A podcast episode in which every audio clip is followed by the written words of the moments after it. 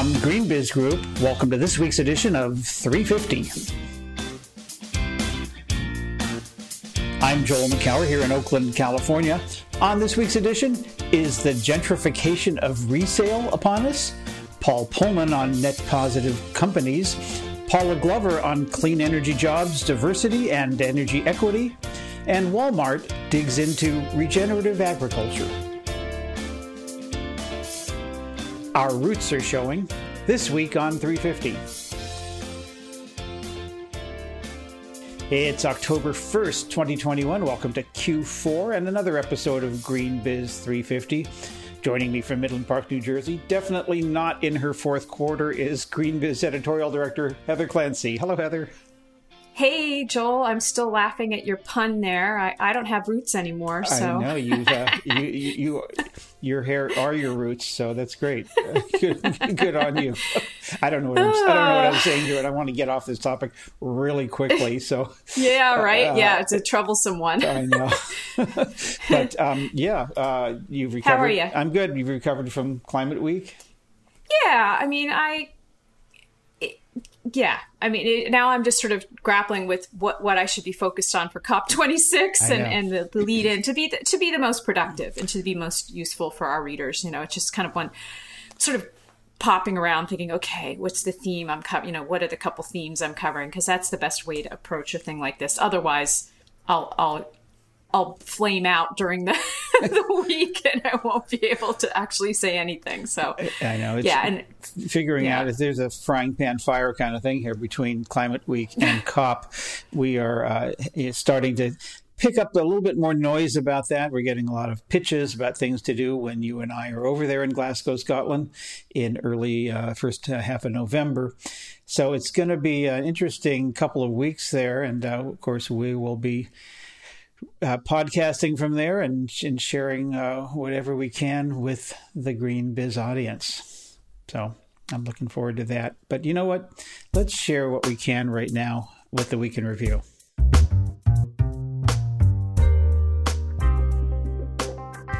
So it looks like we're going to start with a couple of stories related to agriculture, um, one invo- involving Walmart and another involving another huge company, Cargill. And they both have to do with how these two companies are working with farmers, uh, one on specifically regenerative agriculture, the other on carbon offsets. So um, do you want to dig into this, uh, Heather? Absolutely. So the Cargill piece, yes, they're sort of somewhat related, but they're two big companies. And so I decided to glom them together um, this week because it, it sort of, we haven't talked about regenerative ag in a little while. And this is sort of an evolution of what's going on at Cargill. They have a plan to advance regenerative agriculture on ten million acres in North America by twenty thirty. So they've been running a pilot program for a while.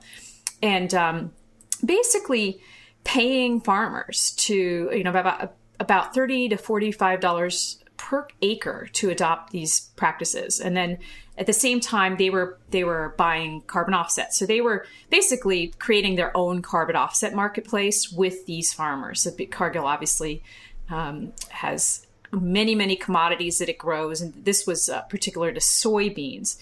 So now that the thing that they're doing here is is basically expanding beyond their initial foray into this, into a, a scenario in which they would be inspiring enough of this to let other companies buy into this marketplace, essentially. So what was interesting to me not, is that they're, they're essentially, it looks like they're kind of trying to start their own carbon marketplace. Um, we know that there's a lot of different startups and, and organizations working on this, and it it just seems to be like this big company now is...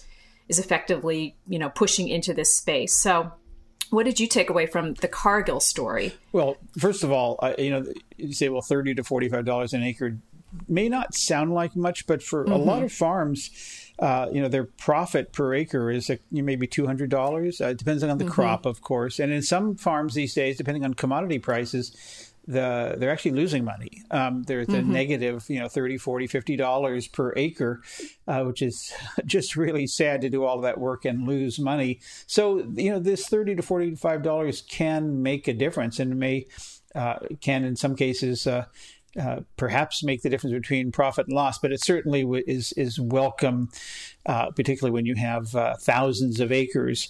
So, yeah, I mean, this is, you know, part of a continuum of what's been going on. And we certainly have talked about other companies. General Mills is one that comes to mind that's that's been uh, uh, incenting its farmers uh, uh, to adapt regenerative techniques, you know, tillage and cover crops and uh, precision uh, irrigation and things like that, uh, and then being paid per metric ton of the carbon that's sequestered because no tillage uh, sequ- allows the uh, soil to retain more more carbon, as do the cover crops and, and all of these things. And so, um, you know, it really is a uh, virtuous cycle here of of Uh, doing better for the environment, doing better uh, profitably uh, for the farmer. And as we as we look at how do you decarbonize uh, sectors, I mean, agriculture is huge. It's one of the biggest carbon emitters, uh, and it's not just at the farmer level. Uh, obviously, there's tractors and fertilizers and all kinds of things that are, that use fossil fuels or made from fossil fuels. Um, and so, you know, this is one piece of the puzzle, but it's a really important one because, you know, we need to, to transform uh, how we farm. I mean, uh, you know, another piece of this is, is water. Here in California, you know, uh, the, the agriculture, huge industry, obviously, in California, but it actually only adds a, a single digits to the G D P, uh, state G D P, but it uses eighty percent of the water. In a, in a state that is suffering uh, from, you know, drought, uh, perpetual drought that's only destined to get worse, although I'm sure there'll be up and down years. So we need all of these tools, uh, all of these uh, uh, arrows in the quiver, if you will. And I think this is just a great thing that these companies are, you know, really trying to do something significant. Yeah, I want to spend a moment on the Walmart action because that, for me, is also really interesting because this is a, a grocery giant, essentially. Like, we've heard a lot about the food companies, the producers, and, and certainly Walmart has their own, um, like, house branded um, food items, right? So oh, they, it's a, it's they do huge have a part of, of what they sell. It, it, yeah. And, and, the pro- so and this, far more profitable than, mm-hmm. than the other stuff. Yep. So they're working with, like, the, the number that popped out for me here is thirty thousand Midwestern what Midwestern farming operations in, in obviously United States, North America, to show one million, like they're working on one million to uh, of the thirty million dollars, uh, thirty million dollars, one million of the thirty million acreage uh, by in the next decade. So that this is like the first thing I've really heard out of out of Walmart about this too. So that that that popped up, and I thought it was worth mentioning that um, this this company that's that's got the retail connections is now digging in, so to speak, as you mentioned at the beginning of the segment. So, well, yeah. and and this the, this initiative that they've been partnering with the uh, Midwest Row Crop Collaborative, I think, is one of the better models. Uh, it's been around for a while. It has a number of other partners: Kellogg's, Uh, PepsiCo, Unilever, um, uh, the aforementioned Cargill are, are part of this. And it, it really is uh, set to how do they transform uh, all of the crops grown in the Midwest uh, in, into a regenerative uh, uh, way. And and this is, I think, one of the better, when people talk about what are some of the collaborations and partnerships that seem to be actually having an impact, I point to this one.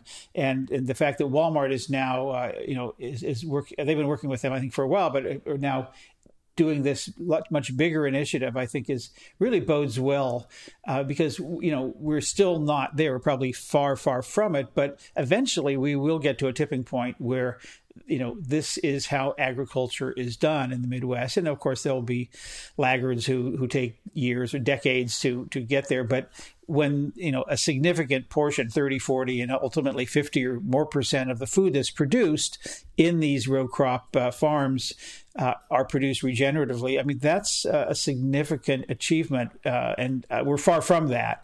But I'm really encouraged by these kinds of stories. Yep. So let's move to a story that you did uh, this week uh, for the Greenfin Weekly Newsletter uh, about A I and E S G and W T F. Uh, what's going on with all these A I? We all know what A I and E S G are, uh, but do explain.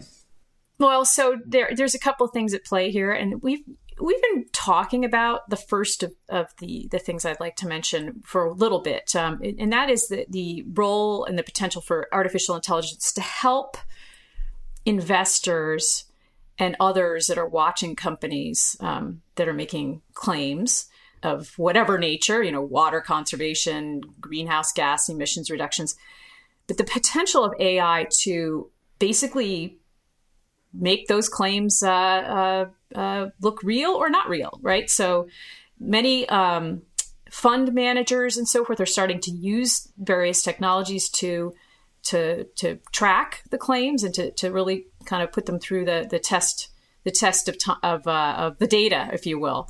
So that was the first thing, and and like we we've really been talking about greenwashing and E S G, and so A I has become central. And and one one of the things I feel like doesn't get talked about enough is it doesn't have uh, the potential just to de- detect these things, but also to deflect these claims. So like if you're a company that is reporting, you could actually use this this technology to help you make more uh, provable, verifiable comments and, and statements in your in your disclosures. And I think that's that's something that we haven't written about enough. Um, there's some definitely a lot of tools coming into play that are helping there.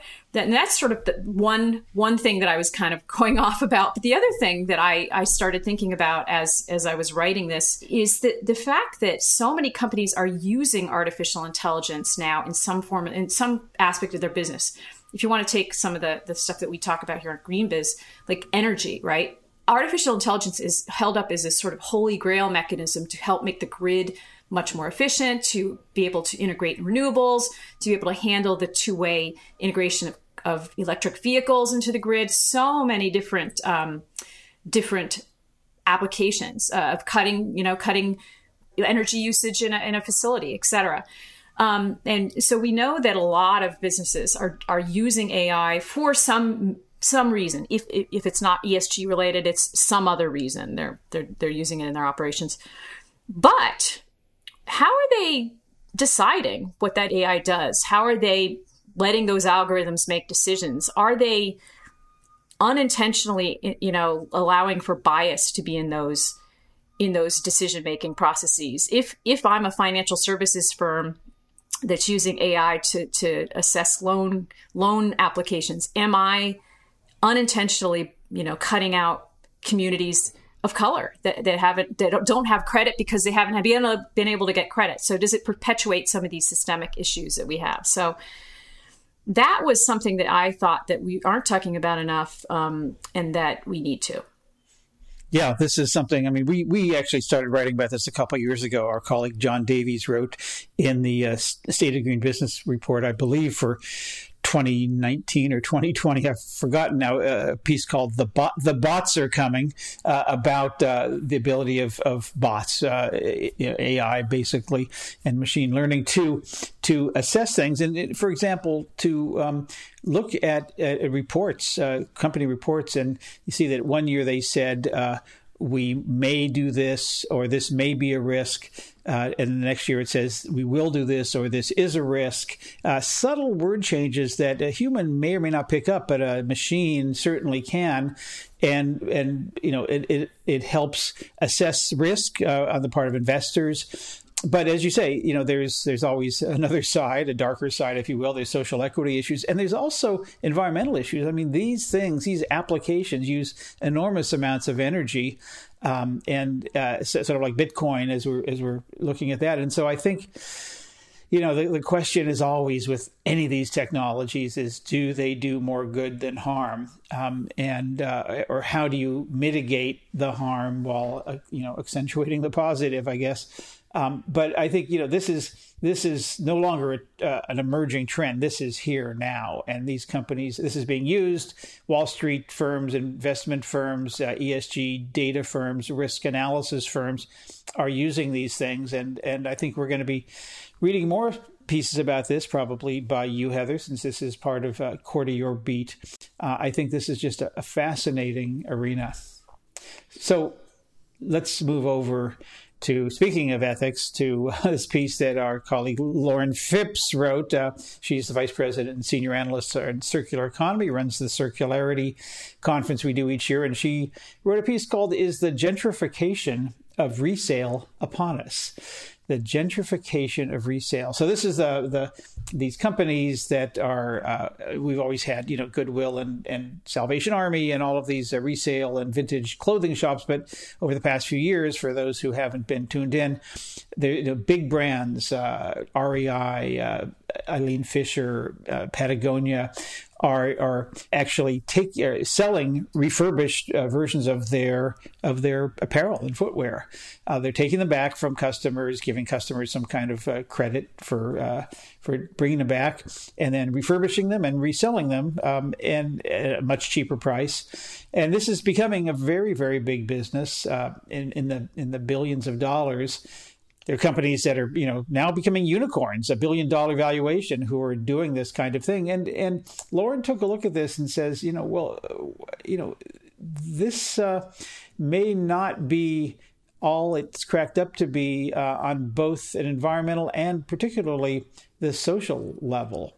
So um, I think this is this is interesting. She she details some of the things that, uh, first of all, uh, this may be detracting or uh, diverting uh, donated clothing that may have gone to those in need.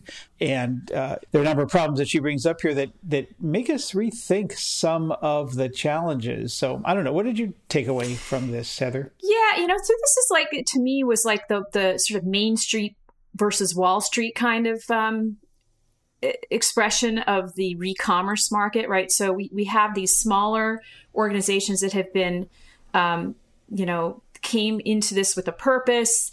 We're we're we're driving this this business, got really popular, and now all of a, all of a sudden, the big guys are getting in, like you, you were mentioning, and it's driving down the potential for um, for these smaller organizations to to compete, right? So. And and those smaller organizations could have been representing a niche, right, that isn't necessarily going to be focused on by the big guys. So, like, let's just say uh, there's a, there's someone that specializes in in clothing from Africa, or or uh, you know, it just just a, a niche that that really could benefit from having its own its own space.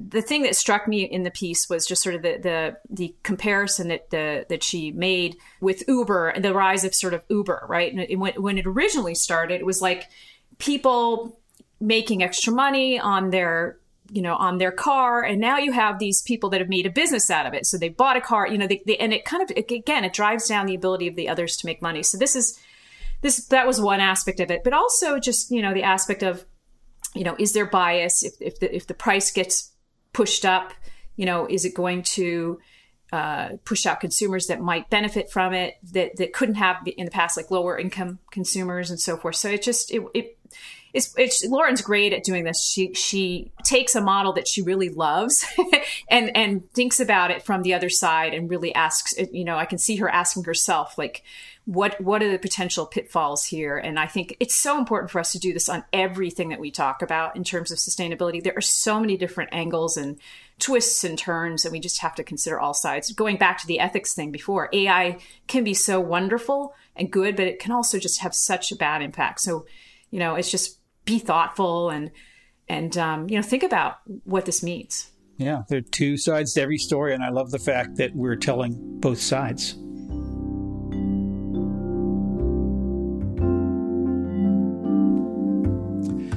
One of the icons of sustainable business has a new book.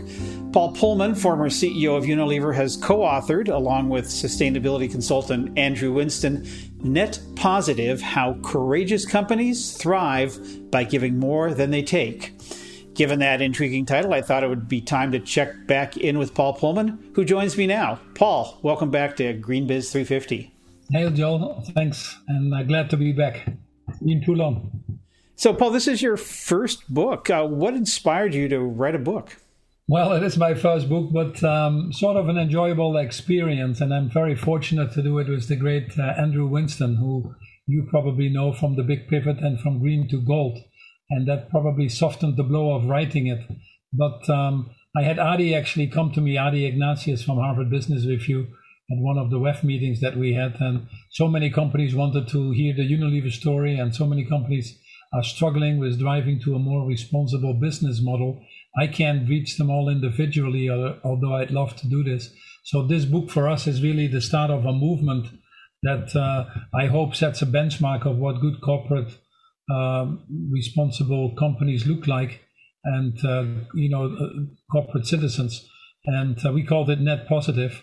The um, World Overshoot Day la- uh, this year was July twenty-ninth, which is the day that we use up more resources than the world can replenish. And frankly, every day after that, we're stealing from future generations. And it's time that we start to think not only in uh, less bad, which is most of the C S R efforts that you see around, if you're lucky, or that we think about circular, but we really have to start thinking regenerative, restorative, reparative, and that's what we call Net Positive.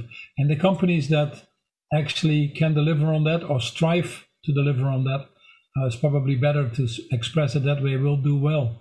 Uh, companies that give more than they take is what we call it, and that takes courage because it's not easy. So, I mean, a lot of companies would say that they give more than they take. We make products, we put them out there, we we create value for our customers and for society through economic uh, development and all of that. How is this different in terms of being net positive? What are you actually referring to? Well, what we're referring to is actually that you can actually show that you derive, you get profits in your business, not from creating the world's problems, but from solving the world's problems. If you truly look at the externalities of most companies out there, uh, there are significant negative externalities, if you want to. And what is interesting is that the higher these externalities are, even within sectors we can compare companies, the less these companies are valued. I think the financial market is starting to look at this from a, obviously a risk point of view, which they've always done, but increasingly from an opportunity point of view. So for us, net positive companies are companies that take a responsibility of their total handprint in society. We call it in the book, if you break it, you own it, but you have to be responsible for your total impact. Companies that look at optimizing the return for all of their stakeholders. Companies that see shareholder return as a result of what they do, not as a myopic objective. And most importantly, companies that are involved in the broader partnerships and, and transformations that society needs. So uh, we call that one plus one is eleven in our book, or it takes three to tango. But these are the hallmarks of a net positive company. Yeah. It's become a cliche to say that uh, business as usual isn't going to solve the many social and environmental challenges we face, but business is pretty much as usual and has been throughout the, this entire sustainability push that's been going on for twenty, thirty years. How does how do we change that dynamic? How do we really transform not just the incrementalism, not just uh, the small things, but really transform the business models, the economic systems? Isn't that what's needed here? And is that does net positive help get us there? Well, absolutely. I mean, we don't pretend to have all the answers, but what the book is really about is first and foremost, in order to get systems transformation or organizational transformation, you need leadership transformation. And the book spends a uh, uh, quite a lot of time on your own journey. Uh, do you care? How to get your own purpose before you build that into your businesses. You cannot be a sustainable business if you're not sustainable yourself. You cannot be a purposeful business if you're not uh, purposeful yourself. And that is why we spend a lot of time on in Unilever. And I perhaps I should point out that this book is not about myself or it's about Unilever, but very pragmatically takes the reader through um, its own uh, transformation as a leader, then how to implement it effectively in your own organization and in your extended value chain, if you want to, and then how you can actually participate in these broader transformations to drive the, the, the bigger system changes. The reason that we don't see the progress that we need, unfortunately, is that many leaders don't have the courage really to set the targets of what is needed. Uh, they're playing not to lose versus playing to win, if you want to, or that we are in systems that push back because we're not driving these broader uh, system changes that are needed by moving these boundaries. This book, I think, will give you enough ideas. And then it gets to the tougher calls that I think many people have been uh, avoiding. What if your trade association says something different than yourself? How do you deal with issues of tax or corruption or money in politics or human rights standards in your value chain? Frankly, areas that business too long has been silent about or um, are actually uh, non-transparent in many cases, and why it is so important that you now see a more active involvement, and if you do so, why your business would be better off as well. Yeah, you mentioned courage, and cur- courageous companies is in the subtitle of the book. How do we engender courage? Uh, and, and is it even possible with the current uh, generation of business leaders, or do we need you know, to bring in a whole new generation before that courageous companies idea really gets lift? Well, we don't have the time, Joel, and, and um, so uh, we cannot just wait for the uh, next generation to come in, although they would be probably a more purpose-driven generation than many of us were or are, but we cannot wait for that. So we have to transform as fast as we can ourselves as current leaders or stewards, and uh, with the responsibilities that we have, but then also letting in uh, the younger generation at the same time. It starts obviously with a stronger purpose. The more you are purpose-driven and, and, and work on a, a bigger, a bigger uh, contribution. Colin Myers calls it to profitably address the issues of people and planet, but that should give you courage. And what we've seen during COVID is that the leaders that probably were more courageous in our definition, that showed more humanity, humility, compassion, empathy, that had a stronger purpose, were able to work in partnership, thought multi-generational, you know, try to solve these issues of people and planet. They just did better. And it takes courage, as you know, to set the targets that you know are needed uh, versus the minimum you can get away with. It takes courage to work together with other people in partnership because you're not totally in charge yourself.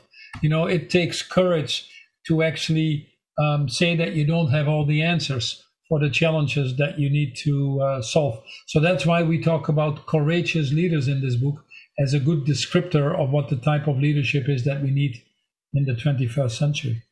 So the book is is net positive, but there's a different but sort of related term, net zero, that's been on a lot of C E Os' lips these days. And it's also receiving more than a little pushback because of, you know, well, it's kind of vagueness and squishiness. Are you at all concerned that net positive will become another one of those widely used and maybe even overused terms that becomes all the rage until it comes under attack from critics? Well, you're prefer- you're referring more to the net zero on climate change when you then have offsets or promises of things that we do or don't know if we can deliver on, and people uh, see the urgency of attacking climate change.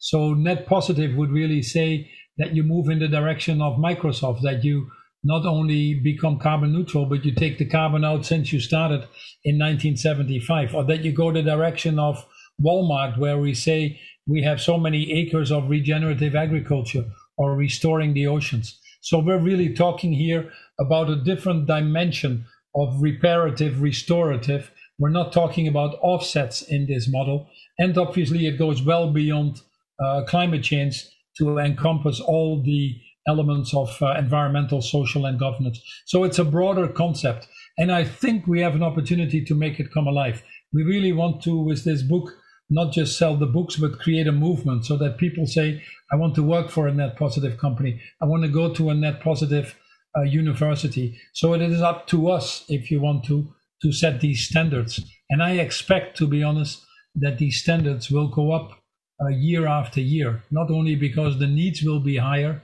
if we don't move, but also because of changing societal expectations. Yeah. You mentioned a movement, and uh, a lot of people would put uh, Unilever at the front of that movement. Of, of course, you're not no longer C E O, but a lot of that is has to do with the work you did there. Um, and, and Unilever comes up on, on rankings and just uh, off the cuff, you know, if, name, name a company that's a leader in sustainability. But I'm wondering, who do you look to these days as as shining examples of uh, not just uh, leaders, but potentially net positive companies? Uh, who do you see as leading the pack? I think increasingly what you've seen at uh, COVID as well, you've seen uh, C E Os come forward with bigger and bolder commitments in many of the areas. You see it now for the COP twenty-six in Glasgow, the race to zero, the race to zero breakthrough, as leaders in every of these segments. You also see bigger initiatives there of partnerships where the fashion industry comes together and attacks the issues of biodiversity, where you have the one trillion trees, or where you have the financial industry coming together on decarbonization movements. So I do believe that you're increasingly starting to see uh, more and more companies. But what is probably where this book is adding value is that it requires you to be holistic. You cannot just pick one thing or pick and choose and not do the other thing. What this book talks about is how important trust is and how you build trust and how you embed it in all parts of your operations, from the way you run your pension plans to the way you you uh, do your marketing, uh, from the way you uh, have your value chain uh, transparent, uh, how you participate with governments or at a national or subnational level to drive these changes. So we're talking about this as a holistic change that is needed. And I think there are very few companies at this moment in time that would really, uh, including Unilever, by the way, that would really hit all marks of where we think we should be going.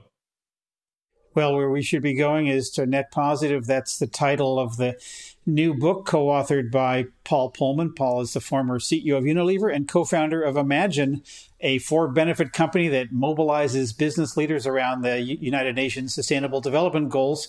Uh, Paul, uh, it's a pleasure. Good luck with the book. We hope it creates the movement you're you're hoping to create, and it's always a pleasure to catch up with you.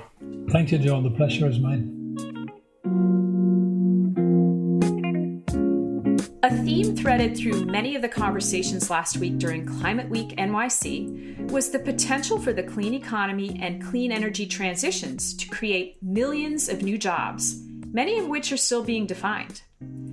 Coming up with training and mentorship programs to help a diverse workforce get up and working quickly will be one of the largest challenges and opportunities associated with building back better. Against that backdrop, a new study released in early September suggests we have a long way to go to achieve that vision in the energy sector. The research, published in a report called Help Wanted: Diversity in Clean Energy, found that about sixty percent of today's clean energy workers in the U S are non-Hispanic whites, and more than seventy percent are men. Here to chat about the findings is Paula Glover, president of Alliance to Save Energy, which is one of the organizations that helped orchestrate this study. Hello, Paula. Hello. Thanks for having me. It's super to have you. Yeah. Uh, first, I wanted to acknowledge that it has about, been about one year since you were named president of the Alliance to Save Energy, and you've been on the job officially since January. What have you learned in the past nine months? My biggest takeaway, I think, has been how impactful efficiency can be to address a lot of the energy problems that we have. Um, and we talk often about efficiency's role to address climate change. Um, but efficiency has a large role to play to address energy burden um, and to address energy insecurity. And so it's the thing that I'm most excited about in terms of what efficiency can do, but it's also the thing that I've learned that it can really help to address a, a, a multitude of problems, all of which are very big. Mm-hmm. I know Amory Lovins uh, absolutely agrees with you. We have mm-hmm. a lot of people that focused on energy efficiency alongside uh, uh, the, the renewables that we need to get deployed as well. It's a, it's a sure. super important part of it. So let's turn to the study. Um, I think one of the starker, starkest revelations for me is just how big the clean energy industry's diversity problem is. To cite just a couple of stats for our listeners, Black workers represent eight percent of the clean energy workforce, compared with about thirteen percent of the nation's total workforce.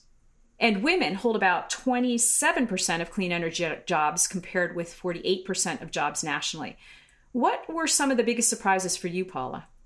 I think you just read them off. Um, and I would say the, the the number of the representation or lack of representation by of women um, for me was particularly surprising.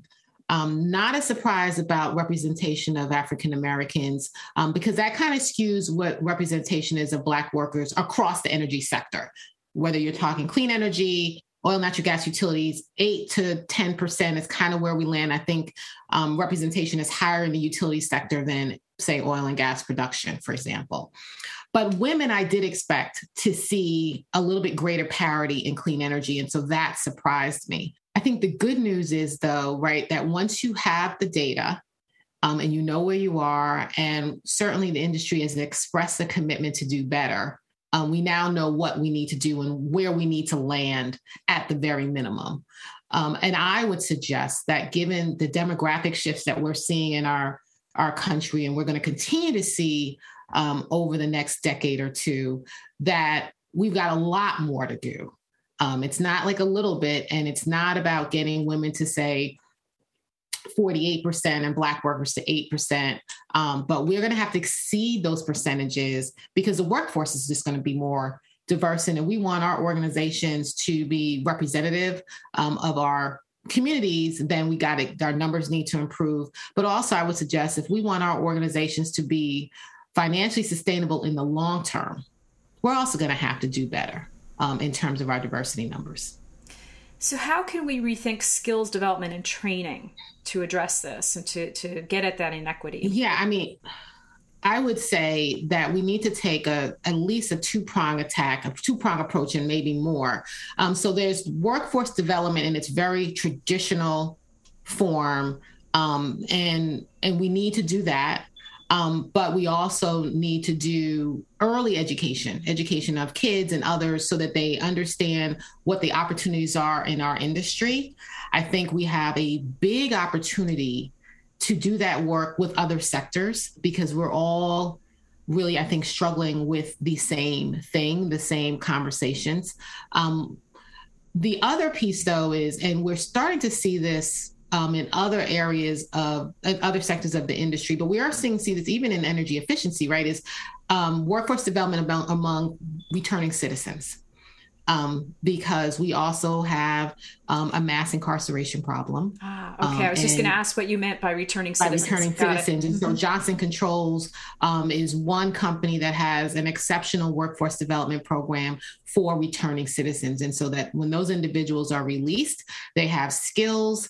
Um, an opportunity to find a job um, so that you lessen recidivism. So there are lots of different ways I think that we can attack this, and our organizations can be super creative um, and our leaders can kind of think about what's important to them. And if there's, they have a particular community that they're um, especially interested in, um, there's likely an opportunity to do some work, but it is, you know, school-aged children, college students, Um, people who are unemployed and underemployed, um, but also people coming out of um, another sector who may want to transition into our sector. And the good news is that um, we have opportunities for all those people. Um, and so we just as an industry need to be very deliberate um, and creative about how we're going to attract mm-hmm. these workers. Yeah.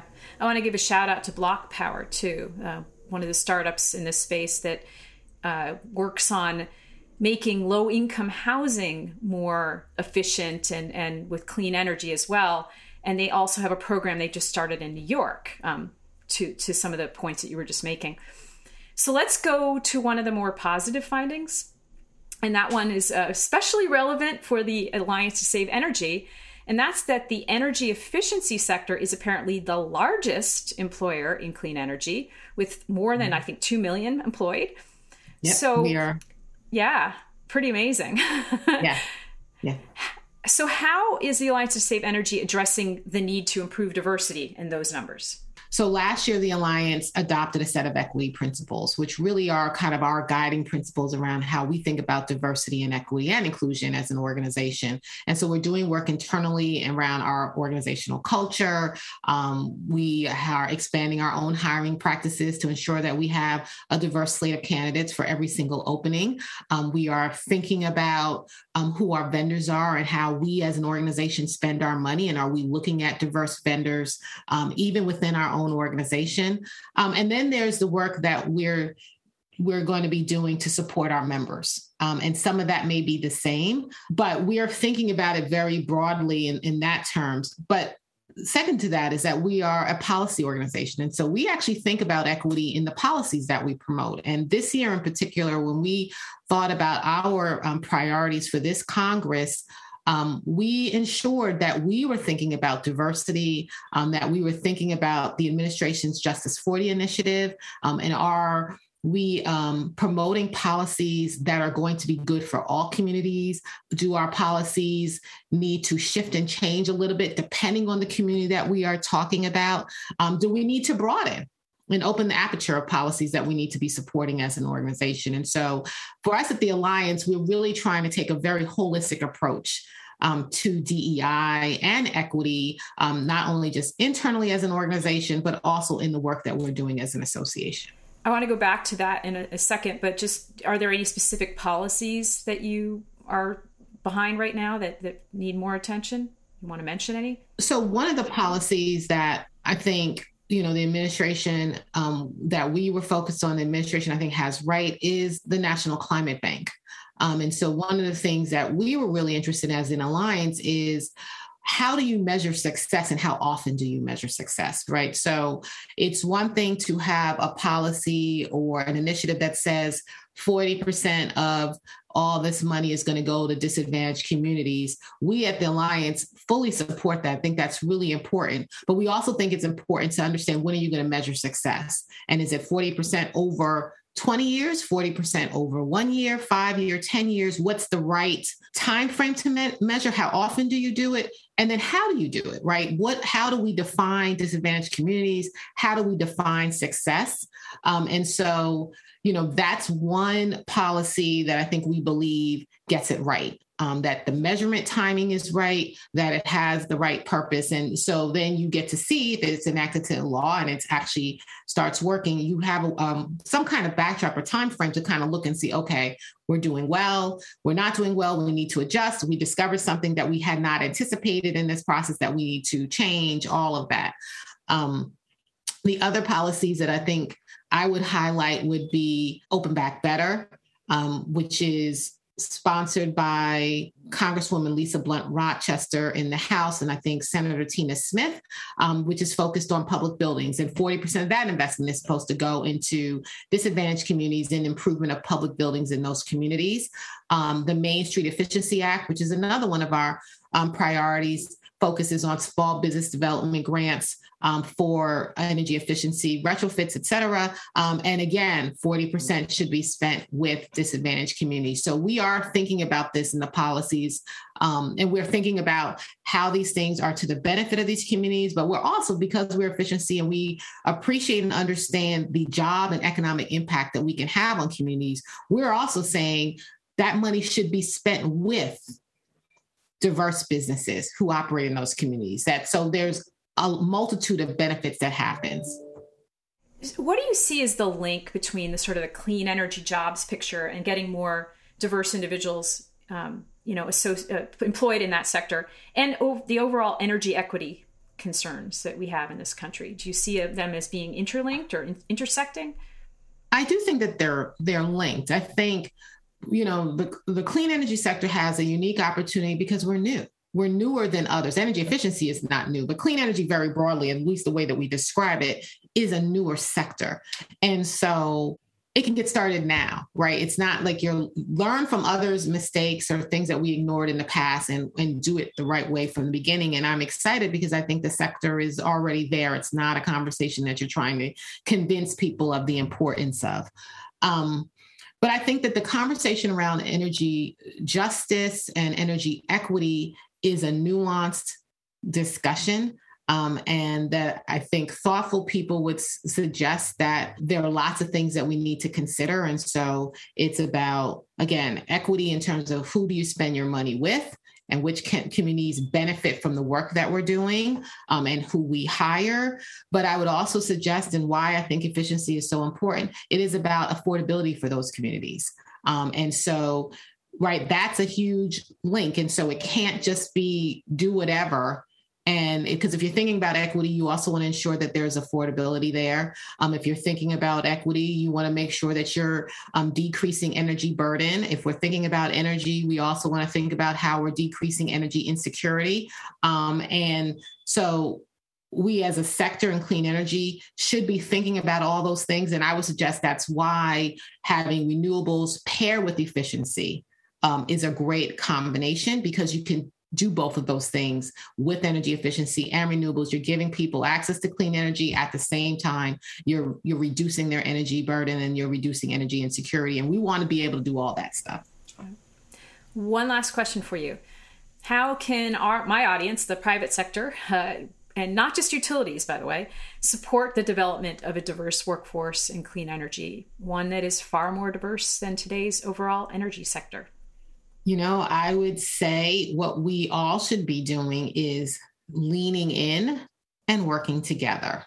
Um, the what I will, and I, I cited the, you know, Johnson Controls program um, for returning citizens, but what makes it particularly unique is that Johnson Controls does this program, whether those individuals end up working for them or someone else.